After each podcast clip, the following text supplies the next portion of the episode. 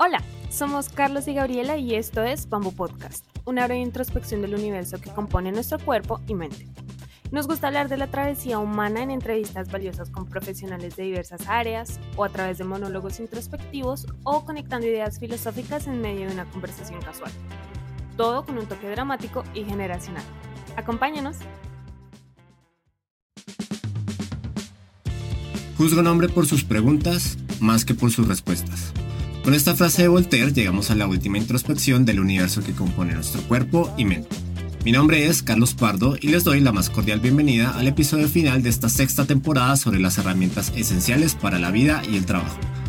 Vamos a hablar sobre lo que hace a este podcast, las preguntas o sea el poder de cuestionar, porque al final todos somos lo que preguntamos.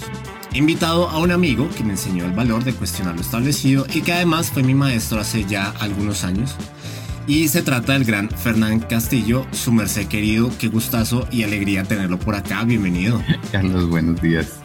Eh, muchas gracias y qué honor siempre esas presentaciones, introducciones. Muchas gracias. Con Fernán me pasa algo muy chévere, muy chistoso y es que pueden pasar años así sin hablarnos y cuando nos vemos como que retomamos el hino de la última conversación, haya sido de, de cualquier tema, como si nada, y pues chévere mantener los vínculos así a través del, del tiempo. Y bueno, mi estimado, me, gustaría empezar con, esta temática desde la perspectiva del crecimiento personal, que pues su merced es, un experto, me, consta, lo, sé. Eh, la primera pregunta es, ¿usted considera que son más importantes las preguntas que las respuestas? Yo creo que son igual de importantes. Lo que pasa es que las respuestas que uno tiene es respuestas a las preguntas que se hacen. Por poner un ejemplo simple en un tema muy extraño tal vez Kepler se preguntó una vez eh, por, qué, por, qué, hay vida en este planeta. Y ah, calculando las órbitas planetarias y todo eso, eh, eh, se gastó una buena parte de su vida preguntándose eso y pues no encontró una respuesta, honestamente. La verdad es la que era pues pura suerte. la pregunta que era mejor era pues qué es lo que hace que la distancia a la que estemos sea la que haya fomentado en este planeta la vida. Pero de alguna manera entonces pues eso llevó después a descubrir, por ejemplo, eh, las zonas habitables de las estrellas y todo ese tipo de cosas. Entonces yo creo que las, las, preguntas sí son importantes, pero son más importantes en tanto son las que nos guían a una respuesta de un conocimiento. En ese orden también inclusive pues muy astrofísica y todo esto, pero en la vida personal pasa lo mismo. Si yo me pregunto eh, por qué siempre me pasa lo mismo, por qué siempre estoy cayendo en los mismos tipos de relaciones con personas tóxicas o cosas por el estilo. Eh, la verdad, esa pregunta suele ser muy repetitiva en muchas personas que he acompañado en procesos.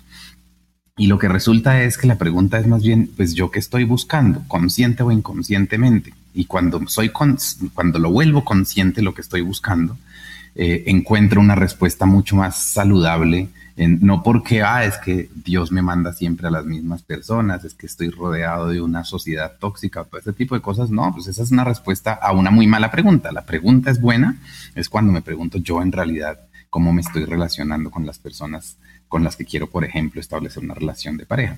Y así pasa en todas las cosas. Creo que la pregunta es la guía para la respuesta, la respuesta es lo importante, pero es que la pregunta es la que es difícil de hacer. Ahorita se me mencionaba lo de, lo de las asesorías y el coaching que, que da. Y en particular, hay algunas preguntas que nos ayuden a, a, entender lo que estamos buscando, o sea, porque creo que eso va relacionado con un tema de vocación tal vez o de o entender mejor el mundo. Sí, por ejemplo, eh, una de las dinámicas en las que yo trato de gastar bastante de, mis conversaciones en estos procesos es el entender los roles que hemos aprendido.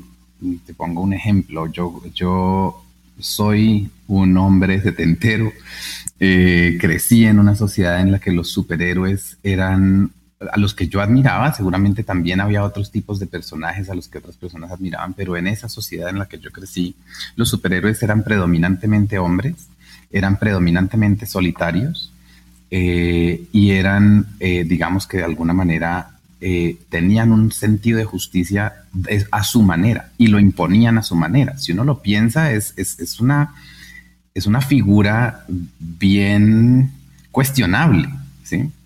Entonces, ¿qué sucede? Que muchos hombres van creciendo y en el camino se dan, empiezan a sentir que, por ejemplo, su, su vocación es estar solos, es luchar contra el mundo solos. ¿sí? Y, esas personas que crecieron, por ejemplo, en la época en la que yo crecí, les cuesta muchísimo más trabajo establecer grupos de, colaboración y cooperación porque simplemente sus roles, su rol de un hombre adulto independiente fuerte es un superhéroe como Superman o como Batman que viven solos en la mitad de la nada. Eh, y eso entonces pues lleva a unas vocaciones y a unas dificultades en el crecimiento personal. O sea, yo trato de hacer todo solo, bien dice un refrán, creo que es un proverbio árabe que dice, si quieres llegar lejos, ve, solo, pero si quieres, si quieres llegar rápido, ve solo, pero si quieres llegar ve lejos, ve acompañado. Y el asunto es que pues puede que mucha gente esta llegue rápido, pero llega rápido a un punto muerto porque ya no puede crecer más y, y esas cosas yo las veo con mucha optimismo en las generaciones nuevas. A quienes los, los dibujitos animados que ven son los Backyardigans y son los Teletubbies o fueron. Entonces son, son grupos, siempre son grupos de personas. Hay alguien que se destaca, hay alguien que suele tomar el rol de líder, pero son grupos. Y eso, por ejemplo, es una de esas preguntas importantes pero uno tiene roles en la vida aprendidos de sus papás, de los cuidadores que tuvo, tíos, abuelos, lo que sea, eh, de los profesores que tuvo, de cosas que le dijeron, es que tienes que ser emprendedor o tienes que ser un empleado o tienes que ser... Uno, uno esas cosas las escucha dos veces en su vida, en el momento que no es, y se le vuelven un mantra y una forma de existir. Y eso es de las cosas que justamente en estos procesos yo trato de sacarle a las personas en esas conversaciones largas, porque, porque son cosas que uno no se da cuenta que tanto inciden en la incapacidad que tiene después para evolucionar en la dirección que está buscando.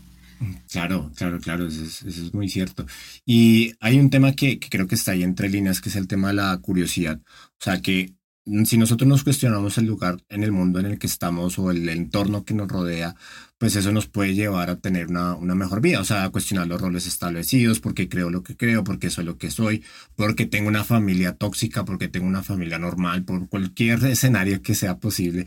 Pero el, el tema creo ahí que está entre líneas es la curiosidad.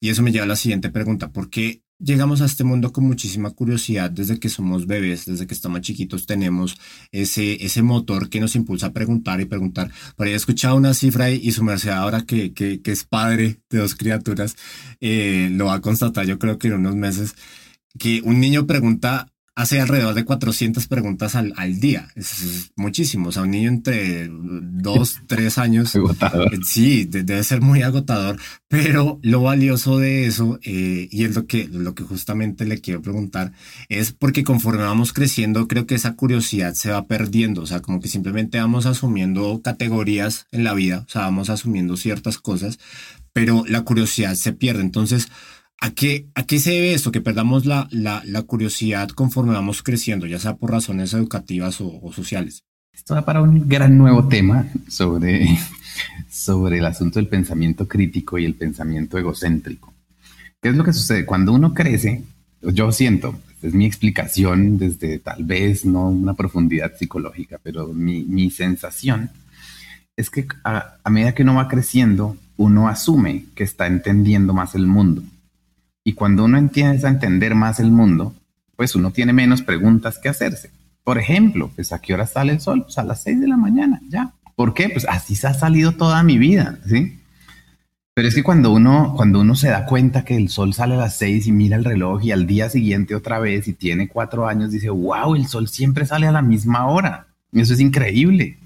Y, o de pronto en las zonas donde hay estaciones se nota más, pues se da cuenta que no sale a la misma hora y pregunta por qué pasa eso. Y uno después dice, pues ya, ya entendí, así las estaciones, el eje inclinado de la Tierra, todo lo que sea. Y uno asume que conoce el mundo. Yo digo que uno asume porque la verdad, lo que yo siento, mi vida, yo la he dedicado a tratar de no perder esa curiosidad. Y pues es lo que me sucede con muchas personas con las que hablo, que me usted siempre hace unas preguntas raras o preguntas en cualquier cosa que estudio. A mí me gusta asumir que no entiendo las cosas. Creo que todo el todo radica en eso. Uno va dejando de preguntarse cosas porque uno cree que ya está entendiendo el mundo. Y creo que esas son las crisis la crisis de los 30, por ejemplo, lo coge a muchas personas porque dice, oiga, a mí me explicaron que si yo trabajaba duro, que si hacía bla, que no sé qué, que si hacía una carrera o cualquier tipo de cosas, iba a tener éxito. Y pues no, me engañaron, ¿sí? Y entonces a los 30 uno vuelve a tener 5 años y vuelve a hacerse 400 preguntas al día de Jue Madrid. ahora, ¿ahora qué hago? ¿Sí? Ahora, ahora de que vivo, ahora además tengo una carrera y ahora esta carrera me pesa un montón y ahora cómo cambio de profesión y cómo me vendo y cómo construyo experiencia y, y, todas esas preguntas pues agobian. Claro, cuando uno tiene cinco años pues no lo agobian, uno está feliz preguntándole a los papás todos los días.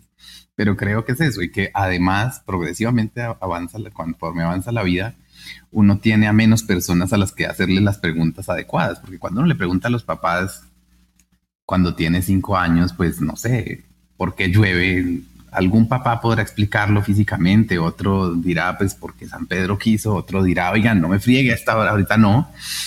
Y cada respuesta de esas de no me friegue ahorita no, se empieza a volver una cosa. Ah, cuando pregunto algo, eh, no obtengo la respuesta, no sé dónde buscarla, se vuelve aburrido y esas personas suelen tener dificultades después, inclusive de aprendizaje, porque el aprendizaje es derivado de las preguntas que me hago.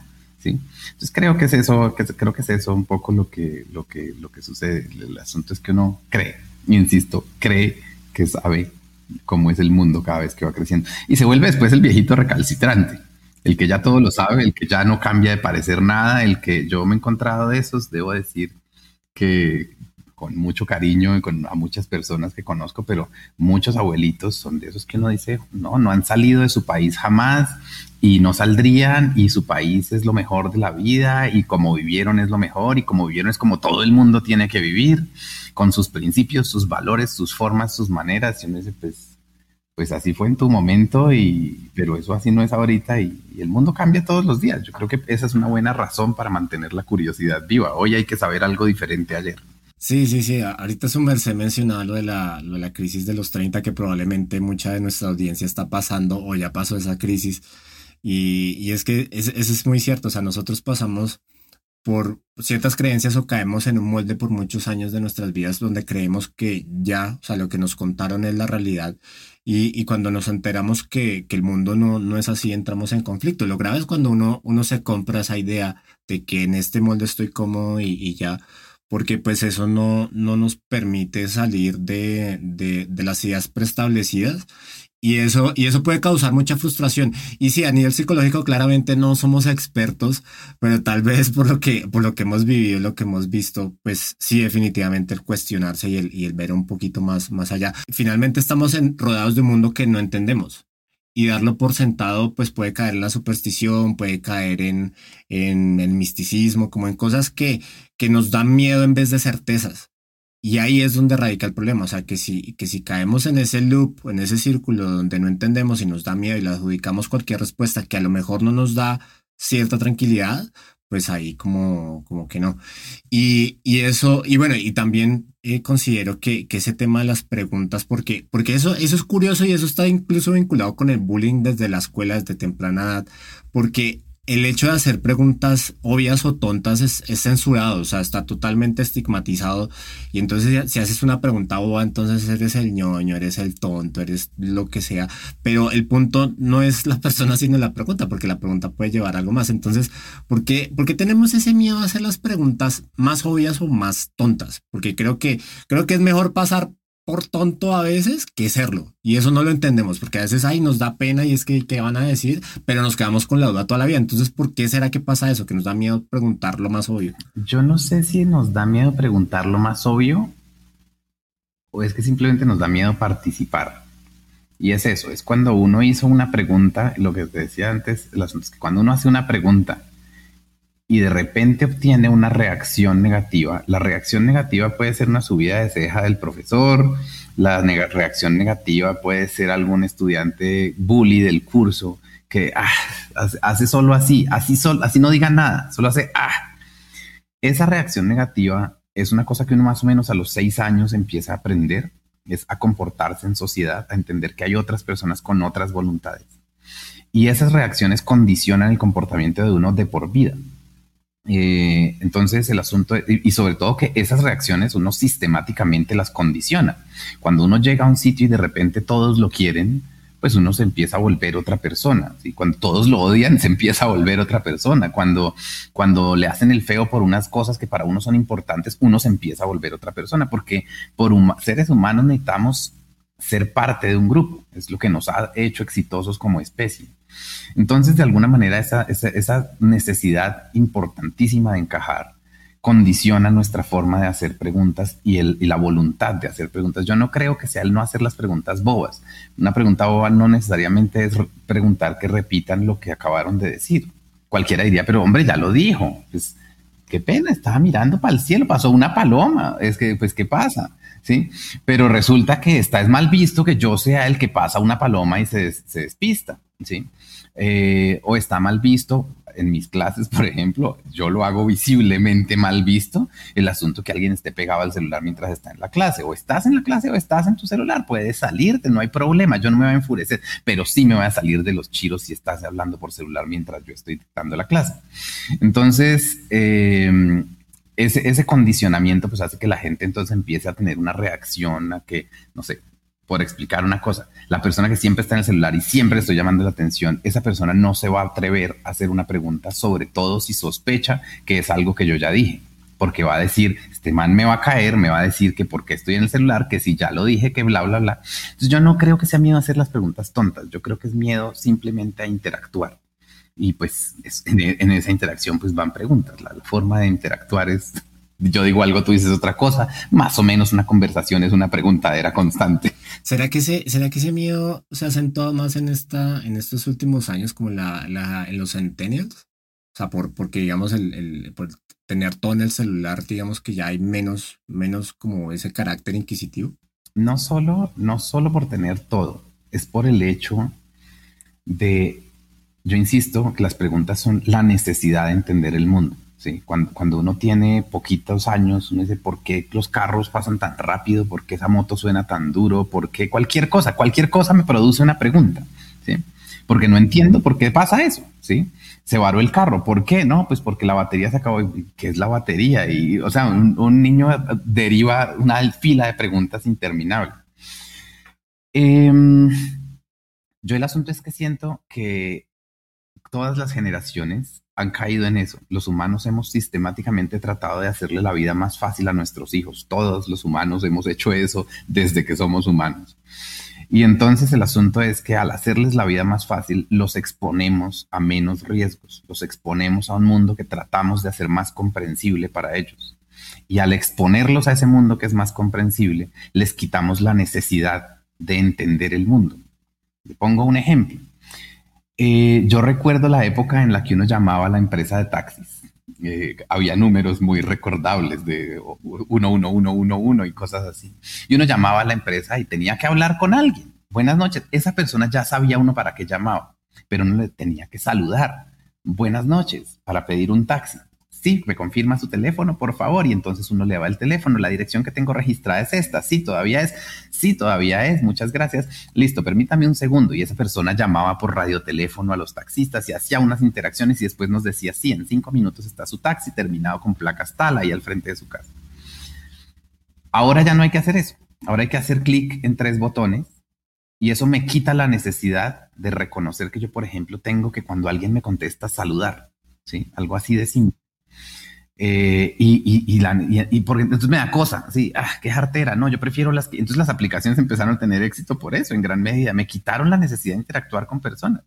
Y cuando me quitan la necesidad de interactuar con personas, eh, a la larga me quitan la necesidad de entender el mundo. Todo lo hace una caja negra llamada celular y yo no tengo ninguna necesidad de entender nada.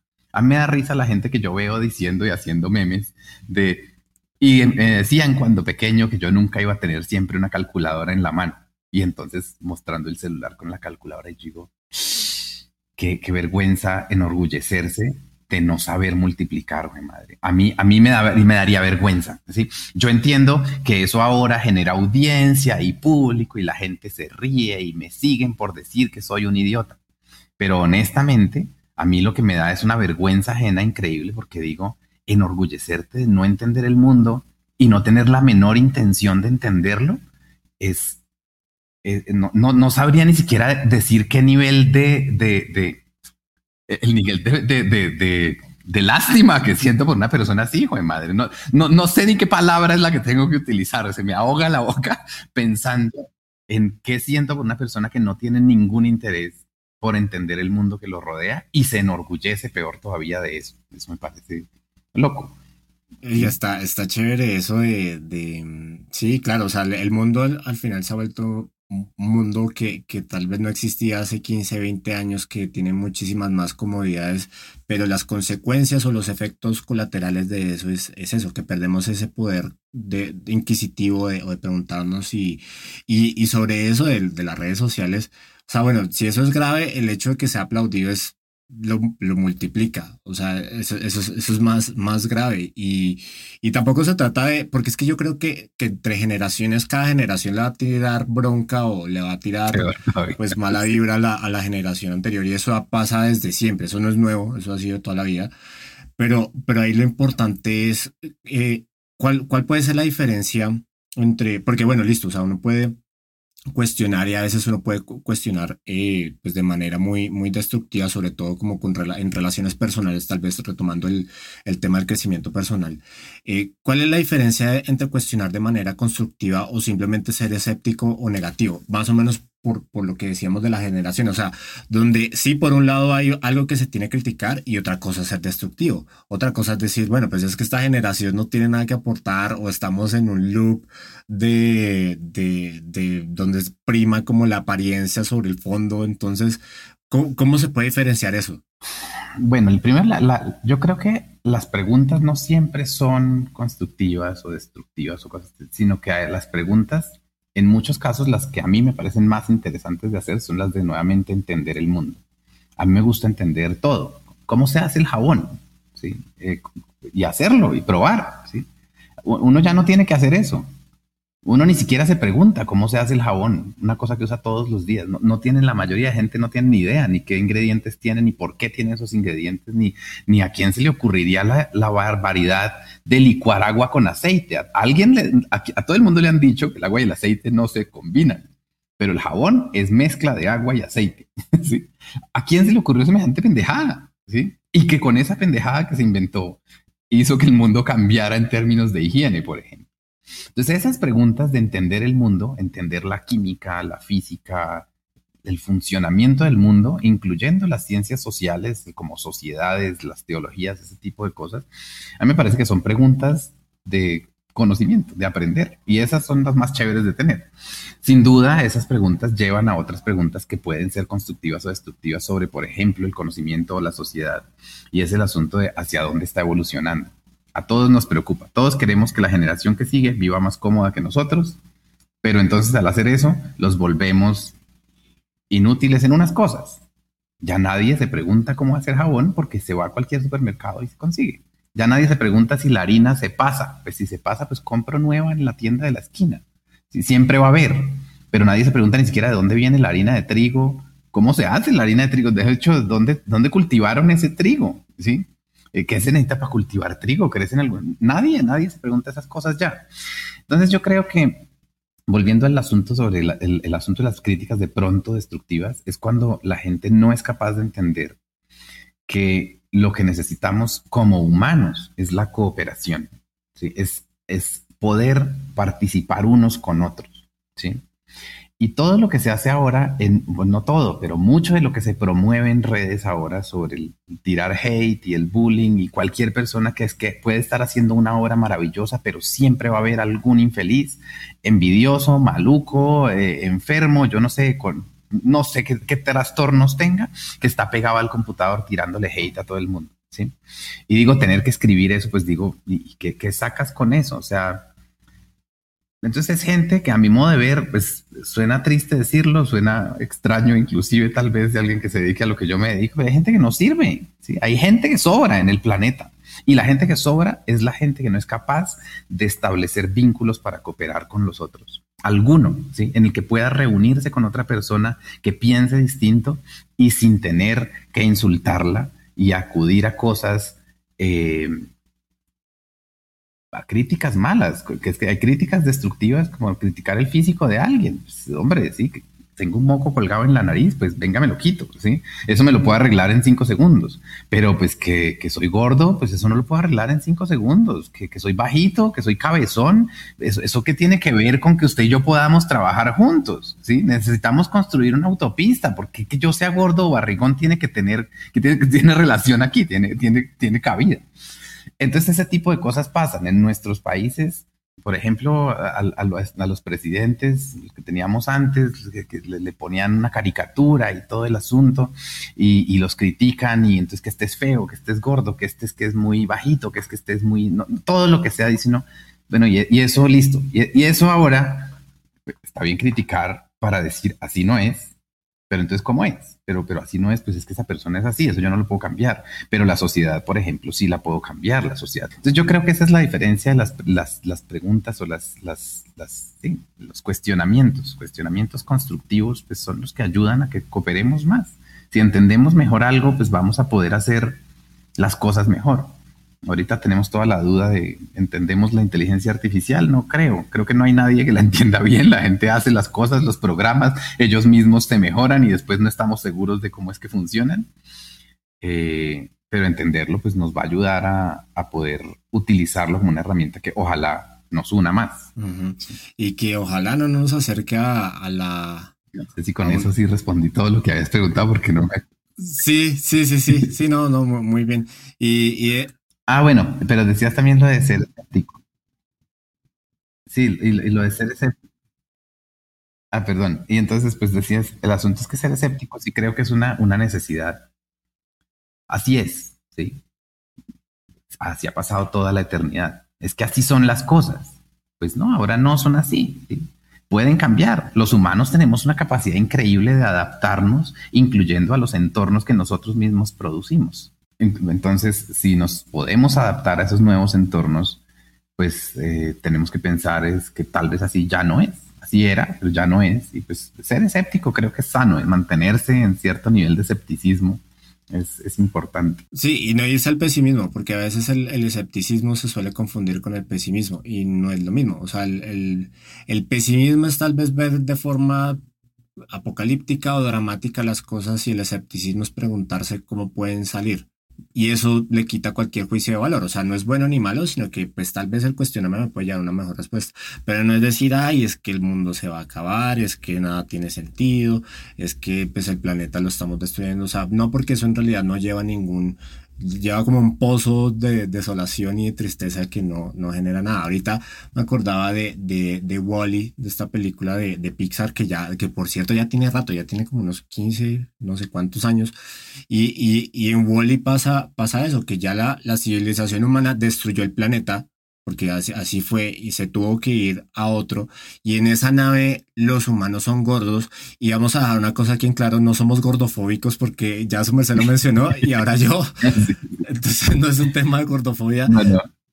pero, pero sí es, sí es interesante esa reflexión de esa película. Los que no la han visto, los invitamos a que la vean, porque eh, van en una nave y los, los humanos hibernan y entonces ya son muy gorditos y ya no tienen que hacer absolutamente nada porque tienen a ChatGPT o tienen una inteligencia artificial que les hace absolutamente todo. O sea, son tan inútiles que ni pueden caminar porque ya digamos que el nivel de desarrollo tecnológico hasta les soluciona eso.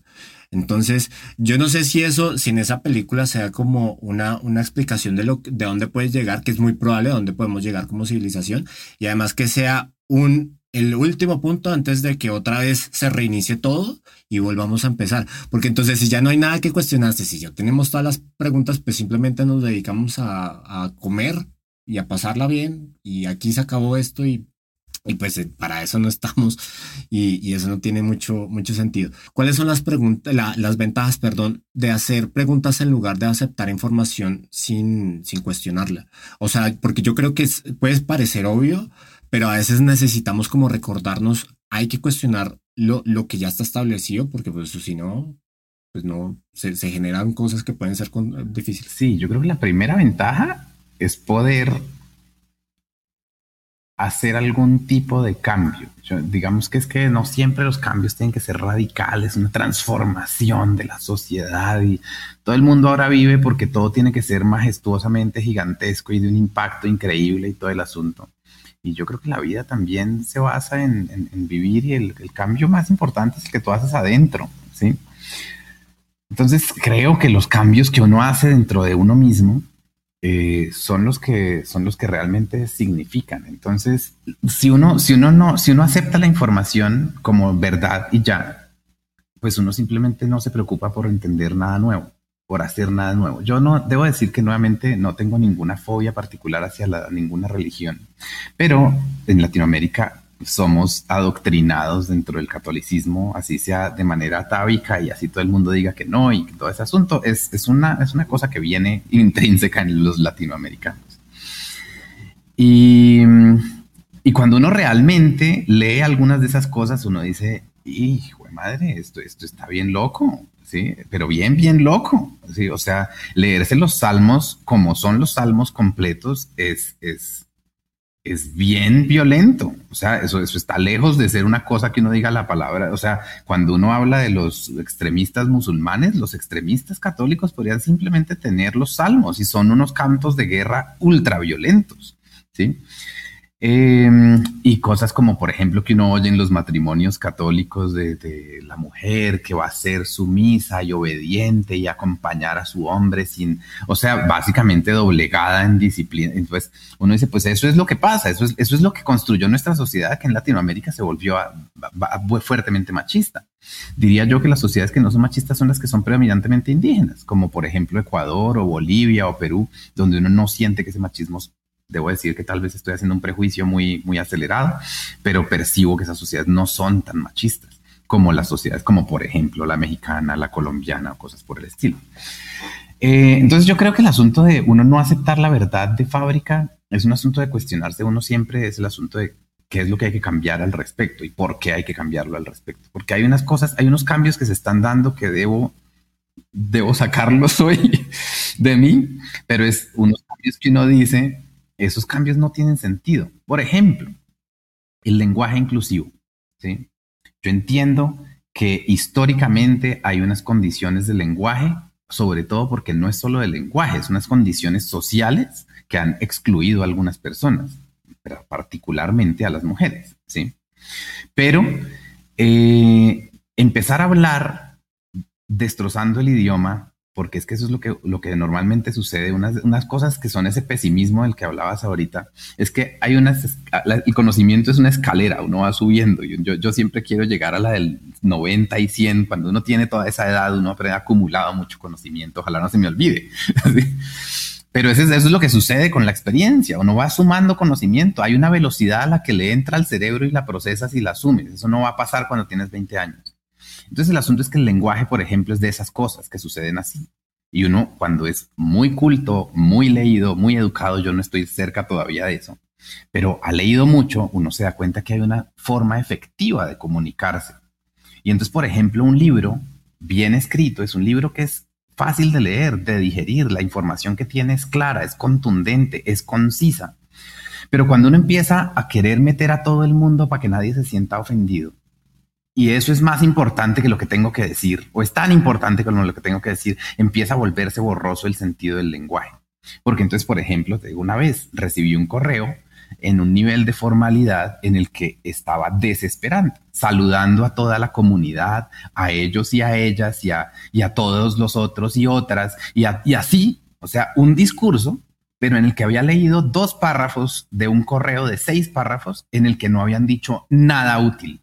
Y yo dije, no me jodas, esto es completamente irrespetuoso. ¿sí?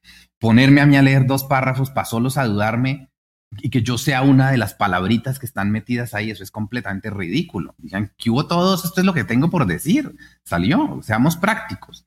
Entonces el lenguaje creo que tiene que ser práctico, no ideológicamente correcto. ¿Sí? sino práctico. Y eso, por ejemplo, es de esas cosas que yo digo, pero ahorita ya nadie se lo cuestiona. Donde uno lo cuestiona, uno empieza a clasificar. Yo no me imagino los comentarios de odio hacia mí que va a haber por esto. Entonces empieza uno a parecer eh, misógino y yo no sé qué más cosas y homofóbico y todo eso. No, hombre, simplemente es que hay, unas cosas que son prácticas y unas que no. Y, estamos dejando que se cuestione tanto todo de un nivel que debo decirlo, todos los humanos somos ignorantes en muchísimas cosas. Pero esos niveles de ignorancia cada vez los estamos volviendo más vigentes. En vez de querer ser más inteligentes y querer ser más efectivos y querer cooperar más, queremos es basarnos en los que menos son capaces de cooperar, en los que menos son capaces de elaborar el lenguaje correctamente, que hablan lo que hablan tres canciones de reggaetón. Ese es su lenguaje español. Y entonces después de eso sí quiero construir a partir de eso toda una ideología para no sentirme mal. Y, ahí sí creo que hay una cosa importante. Entonces, yo creo que el asunto es uno decir, pues, cuando voy a cuestionar algo también, tratar de cuestionarlo tratando es de llegar a un nivel superior de conciencia, ¿sí? de conocimiento, de aprendizaje, de, de construir la sociedad. No un nivel en el que yo me siento superior a los otros y como siempre los otros me han oprimido, entonces ahora yo soy el que oprime. ¿sí?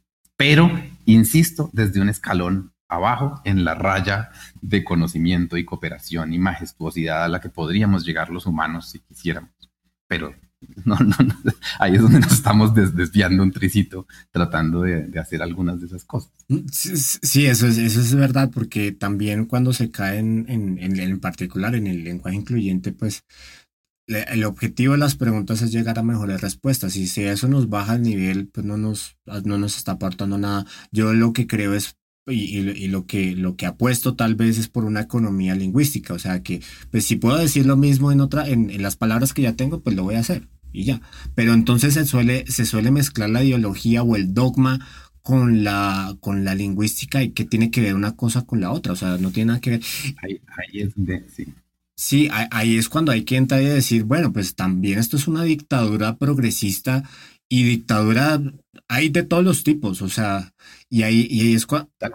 Ajá, o sea, es, una dictadura de decir, bueno, pues es que nosotros como, como minoría decimos cuál es la agenda que tenemos que manejar y de qué forma tenemos que hablar. Y, y ojo, eso no quita, eso no quita, porque es que también eh, en, en, este, en este hate que abunda en internet, entonces decía, ay, es que pues no, no está en contra de ciertos principios y valores. No, o sea, vamos al, al punto esencial que es pues es que con una, con una idea que a lo mejor nos va a tener una mejor sociedad, yo no tengo por qué maltratar al otro. O sea, y a eso que me, y eso, y eso que me refiero, yo puedo tener, porque ahorita se ha satanizado mucho eso y a mí eso personalmente no, no, pues no me gusta, que entonces uno no puede expresar su opinión porque es satanizado. Y es que el problema, y eso lo, lo traigo de, de, de, uno de los episodios de esta temporada sobre perdón, curiosamente, y es que a veces tendemos a juzgar a los demás con, con la medida que nosotros tenemos y con las herramientas que nosotros tenemos y no con la que ellos tienen. Entonces, puede que una persona generacionalmente, si a eso nos vamos, el, el, el, aprendizaje en esa época era una forma y ahorita esta, e, estas últimas generaciones lo que apuntan es que nosotros aprendamos y tratamos de instalar algo que no es natural a nosotros, porque eran otras épocas, eran otras cosas y exigirlo así nomás como a la fuerza por, por, por totalitarismo, por como lo queramos decir, pues primero es absurdo porque no va a funcionar. Segundo, por economía lingüística, pues no tiene mucho sentido. Y tercero, pues en qué momento se volvió problema o problemático tener opiniones propias, propias, o sea, digamos, o gustos inclusive, o sea, si, si yo creo o no en eso es diferente, pero cada uno, como la cola, cada quien tiene una y lo puede tener sin ningún problema. O sea, siendo muy realistas. Sí, de hecho, de hecho, hay un documental que les recomendaría ver que se llama What is a Woman. Eh, salió hace no mucho, bueno, ya, ya salió este año, pero no me acuerdo hace cuánto, yo lo vi hace relativamente poco. Pero es increíble, es increíble en lo que se cae al respecto. La pregunta ahora resulta ser una pregunta vigente. ¿sí? Uno dice, el documental termina en, en una respuesta de tres palabras. Y es absolutamente innegable esa respuesta. Siempre ha sido eso. ¿sí? Pero pues cuando uno se tiene que preguntar qué es una mujer y entonces donde vaya voy a recibir todo el hate de la vida, porque este el que hace el, documental hasta lo pregunta en manifestaciones feministas, dice pues aquí hay mujeres, ellas deberían poder decirme que es ser una, que es una mujer, ¿no? Y, no, pero psicólogos no son capaces, eh, eh, pediatras no son capaces, eh, cirujanos no son capaces. Entonces dice, jue madre, es, increíble que una pregunta tan simple se vuelva un problema social tan berraco. Y ahí es cuando se vuelve una dictadura, porque entonces tú tienes que pensar de esa manera, aún negando la realidad de la biología. ¿sí? Porque una cosa es que tengas unas preferencias y unas inclinaciones y unos deseos, todo ese tipo de cosas, pero lo que es, es. Sí, pero entonces cuando digamos es que esta es mi nariz, no, resulta que es que para mí esta es otra cosa tuya, pues, pues hombre, eso lo hemos llamado nariz toda la vida, no tiene que volverse, no es un desastre tener que seguirle diciendo nariz. ¿sí? Entonces, bueno, así, así, listo. y, se vale, o sea, los que creen en, de, corazón o de, o de pensamiento, que creen en, el lenguaje incluyente, pues se vale también. O sea, el problema radica, desde mi opinión, es cuando yo, yo busco imponer esa realidad como la única verdadera. Y pues no, porque así han funcionado muchas, muchas ideas eh, segregarias en el mundo y ya se ha demostrado que, que no han funcionado. Y, y es que eso es justamente el aceptar una nueva realidad sin cuestionarla. Porque es que hay gente que se pega a esa ideología sin cuestionarla. Así, así es. Ya, y ahora tiene que ser así. Y el que no lo crea, entonces ahora es el malo y entonces ahora es el que hay que crucificar y entonces el que ahora hay que sabotear. Y es, pues no, eso, ese no es el sentido. Nuevamente, como estamos todos en este sentido de, pues, ¿para qué las preguntas? La primera cosa es que el sentido de las preguntas es para que podamos conversar, entendernos y poder cooperar. yo creo que es la, cosa más básica de los humanos. Eso es lo que nos hizo exitosos como especie que, estamos haciendo mal, sí, pero como especie dominamos el mundo y eso, eso hace saber que somos una especie exitosa. Sí, y, me quedo con eso, o sea, que lo importante es que las preguntas y, y la, lo de cuestionar lo establecido es que nos lleve a algo establecido mejor, no que nos eche como los cangrejos tres pasos atrás, porque pues no, no tiene ninguna, ninguna gracia. Y también que no tenga unos cimientos tal vez más, más sólido sobre lo que uno cree y lo que uno piensa. Y eso nace de preguntar y preguntar y preguntar. Pero lo que sí me parece muy, muy rescatable de esto es decir, bueno, si, si existe un movimiento progresista, pues hay que cuestionarlo. Y no hay que cuestionarlo porque sea malo ni bueno, quitándose ese juicio de valor, sino que hay que cuestionarlo. O sea, ¿qué agendas hay detrás? ¿Qué positivo tiene? Entonces, si, pues, vamos, si vamos por otro lado, entonces a lo mejor la gente tiene una, un nivel de, de, mm, ¿cómo se llama esto? Como de participación ciudadana un poco más activo y eso pues funciona. Pero no volverlo blanco y negro, que eso es un desastre porque las preguntas no son blanco y negro. O sea, por ahí no va, tiene un montón de matices y, y tratar de establecer ese diálogo, diálogo es lo interesante. Sí, sí, sí, tal cual, tal cual. Todas las ideologías han tenido opositores y se ha llegado a evolucionar en la sociedad a partir de esa oposición. Es justamente encontrar, tenemos que encontrar el terreno en el que podemos estar en conjunto, cooperar, las zonas comunes. pero eso, eso claramente siempre hay radicales y siempre hay opositores y hay opositores radicales y esos, no, esos son los que no sobreviven. Los que sobreviven son los que son capaces de sentarse y decir, venga, espere, listo, listo, listo esto, pero venga, hoy, hoy, ¿qué hacemos? Porque es que necesitamos comer el otro año y hay que sembrar y hay que, hay que hacer cosas. El problema es que pues ya le dedicamos eso mucho a la tecnología y entonces ahora ya no hay que preocuparnos por las cosas de verdad importantes, como comer, dormir, protegernos de los depredadores. Sí, sí, ya, ya damos muchísimas cosas por, por sentado y eso, eso se debería cuestionar. el hecho de que demos muchas cosas por, por sentado. O sea, que ya entonces pues no, no nos preguntamos, alguna vez me pasaba, estaba en un viaje y, y, y bueno, iba gente de, de, de, mi edad, o sea, muy joven. Entonces íbamos y era de noche, eran, había unas montañas y, y estaban, pues estaba el cielo así estrellado, súper lindo. Y yo decía, puta, esto es re lindo, o sea, esto es precioso. Y, mm, y, había una historia que esa la conocí por, por Carl Sagan y creo que en algún episodio la conté, que había una, una mm, cultura indígena que creía que las estrellas eran huequitos por los cuales los dioses observaban lo que los humanos hacían. Entonces, pues uno dice, claro, pues eso, eso tiene sentido y qué bonito. entonces eso le lleva a decir uno, bueno, pues a lo mejor no es eso y uno va elaborando más la idea. Pero menciono eso es porque había gente que me, o sea, bueno, querían tomar, ¿Sí? Ah, bueno. querían tomar la experiencia con una foto, pero no disfrutarla. Y eso es algo que ha pasado últimamente mucho. O sea, que prefiero, preferimos retratar la escena que disfrutarla. O sea, porque esperamos más de lo que nos dicen, de los likes y todo eso, que en realidad disfrutar la experiencia. Por eso, y eso es también algo que me puede molestar a mí, por eso es que en los conciertos los mismos artistas dicen apaguen las putas cámaras. O sea, cien mil cámaras ahí viendo es como, o sea, quieres disfrutar lo que... ¿Quién está viendo el concierto? Porque claramente no es el que está grabando. Yo creo que no hay nadie que disfrute menos un partido de fútbol que los camarógrafos. Ajá. Sí. Ajá. Es pensarlo así. O sea, en un concierto y estás grabando, ala, no, te estás perdiendo el concierto. de verdad. Y antes de, cerrar e, ese tema, le, quiero dejar como, otro comentario y es que pues es curioso que una, una tendencia progresista tiende, tiende a marcar tanto a la, a la, al oponente, o sea, tiende a, a, marcar y a señalar tanto y con tanta, tanta insistencia y eso no debería ser así, o sea, debería ser un diálogo mucho más abierto, o sea, el hecho de, de satanizar y, y, de decir es que yo soy bueno y es que el otro es malo, pues ahí se acaba. Y es curioso eso y eso no lo hemos cuestionado más a fondo en general como sociedad, el decir, pues es que nos están imponiendo y nos están diciendo y es que no se trata de eso, o sea, no es así. Y eso es lo que han hecho todos los cambios sociológicos en la historia, así que estamos repitiendo uno más, simplemente ahora quiénes son los malos, pero es la misma cosa. O sea que no, pareciera que no estamos evolucionando, ¿sí? La evolución de verdad se va a dar cuando uno diga, oiga, esto se está haciendo mal, pero no es que ustedes sean malos, es que ustedes lo están haciendo de una manera que no nos está beneficiando a todos.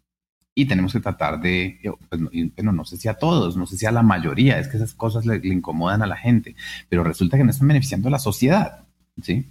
Pero, pero sí, es, sí es un poco eso, eso lo han hecho toda la vida. Lo primero que hicieron los, el catolicismo cuando trató de imponerse es decir, el dios anterior al que todos adoraban es el malo. Se llamaba Cernunus y los católicos los decidieron llamar Belcebú y era el diablo, pero Cernunus era el dios anterior, un man con cuernos porque es que antes todo el mundo tenía que cazar y entonces los rituales eran entrenar a los jóvenes para la cacería y seguíamos al personaje con cuernos, porque ese era un, toro y había que ir a cazar un toro. Entonces yo le enseñaba cómo el toro se movía y, eran bailes alrededor de eso, pues era una, una, especie de adoración, pero ese personaje era el que nos daba de comer a todos. Entonces en realidad era el bueno, ¿sí? Y, resulta que los católicos dijeron, no, ese es el malo, ese es el que se lo lleva al infierno, es el que reina ya en, las profundidades de la tierra. Y pues entonces ya, cualquiera que siga ese, pues es el malo. Y ahora estamos en la misma, exactamente en el mismo punto que hace dos mil años. Eso es una loquera, absolutamente enfermo. Sí, eso es, eso es muy, muy cierto. Eh, y bueno, creo que, creo que ahí nos desviamos un poquito del, tema, como siempre. Pero hay algo que, hay algo que me gustaría eh, que su merced les, les, compartiera por, por, su vocación de maestro y, y, y, y de guía y es eh, si se pudieran quedar con algo los, los oyentes y pues es como una idea para, para inspirarlos, o bueno, más bien ideas para inspirarlos y así muy concreto, cómo se pueden cultivar y fortalecer, o bueno, más bien cómo se puede cultivar y fortalecer la habilidad de formular preguntas eh, afectivas, iba a decir, efectivas, afectivas también porque las necesitamos, pero efectivas en este caso. Pues yo creo que lo primero es conocer lo más que se pueda. Yo creo que hay mucha gente que se ha hecho buenas preguntas arrancaba con una cita de Voltaire. Voltaire es de esas personas que se hicieron muy buenas preguntas, ¿sí? Eh, debo decir que los filósofos franceses se hicieron muy buenas preguntas. También a veces son muy depresivos en algunos casos, justamente por esas preguntas que se hicieron. Entonces hay que, yo creo que lo primero es que hay que, hay que leer. Dicen por ahí, muchos recomiendan y eso es cierto. Creo que para poder hacerse preguntas, uno cuando lee filosofía, a mí me pasaba desde el colegio, que yo dice, pero pues esto yo ya me lo había preguntado, ¿qué, qué saco leyendo la pregunta por otra persona? Porque la otra persona lo que hacía era cómo rodeaba la respuesta. Los libros de filosofía, siento yo, casi nunca dejan una respuesta. Dejan un, un paquete de preguntas, una constelación en la que uno debe tratar de encontrar su respuesta pero así la respuesta de es esto y así se tiene que vivir, pues no, eso no es filosofía, ahí es cuando se vuelve religión. ¿Sí? Entonces yo creo que la filosofía es el camino para eso, es un poco desarrollar el pensamiento crítico y el pensamiento crítico es un modelo mental entrenable sobre el que hay cursos y todo el asunto para entrenar el pensamiento crítico y el, y el asunto pues de, leer en, particular creo que la filosofía así uno esté trabajando hacer preguntas para la ingeniería, o sea creo que simplemente sirve porque es la forma como uno enfrenta un problema, qué es lo que, que es que es lo que hace parte de este problema. Eh, entonces, yo creo que eso no importa la profesión, no importa la época del año, ni, el, ni, el, ni los filósofos que uno lea. Creo que lo importante es esa diversidad en la filosofía. Y pues hay que reconocerlo, que hay filósofos pues, buenos y hay otros no tan buenos, y hay unos que han marcado más a la sociedad que otros. Eh, casi todo el mundo escribe libros ahora y se siente un filósofo y un guía espiritual y todo ese tipo de cosas. Y pues uno tiene que también reconocer que pues, hay gente simplemente que está haciendo plata con los medios. Y mi estimado, por último, eh, y creo que es una pregunta muy, muy linda y, sobre todo sumarse como, como en todo este, este momento y, a tanto personal como, como social.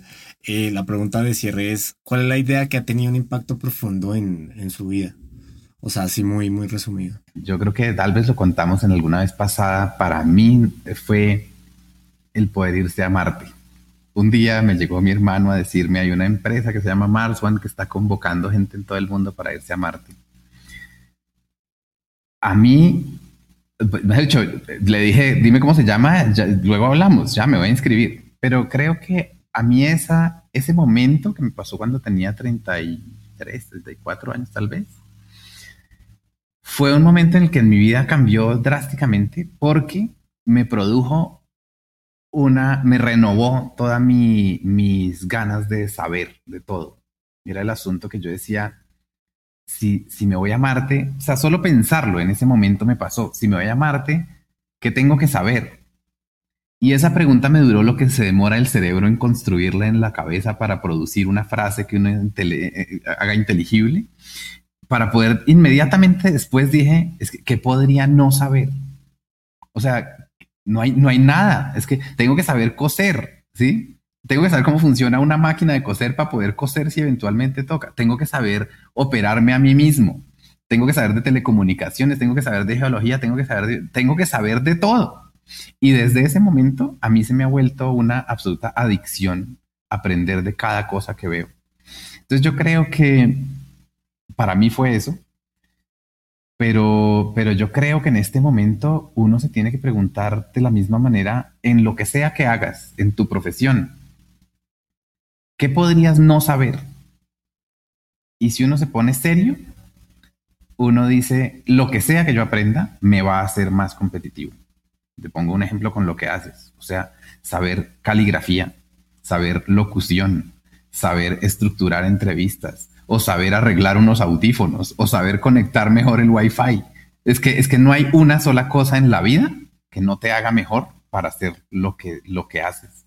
Y en este momento el mundo necesita gente que realmente haga las cosas bien y que no diga, no, es que yo no sé, entonces ya listo, ahí se acabó. Ya, porque, nada se acaba en ningún lado. El conocimiento es absolutamente infinito el que se necesita en este universo, pues no tan infinito, pero solo en la Tierra ya es suficientemente grande para el cerebro humano. Entonces, yo creo que es el asunto de la pregunta que yo les dejaría a los oyentes sería, ¿qué podrías no saber para ser el mejor en lo que haces? Y estoy seguro que vas a decir que nada. Todo toca saber. Sí, sí, sí, sí, sí, porque pues el, objetivo en general pues es ser mejores por más cliché que, suene. Y yo le yo sumaría a eso la meterle una motivación que realmente nos, nos mueva. Puede ser el conocimiento por sí mismo, puede ser el amor, puede ser el trabajo, puede ser el servicio a los demás. Porque yo creo que en el momento que uno se pregunta algo profundo y lo conecta con algo que realmente a uno le vibre o no le, resuene mucho, creo que esa es una combinación perfecta, o sea, porque entonces uno tiene el motor y tiene la guía. Y ahí es cuando la cosa puede empezar a, funcionar.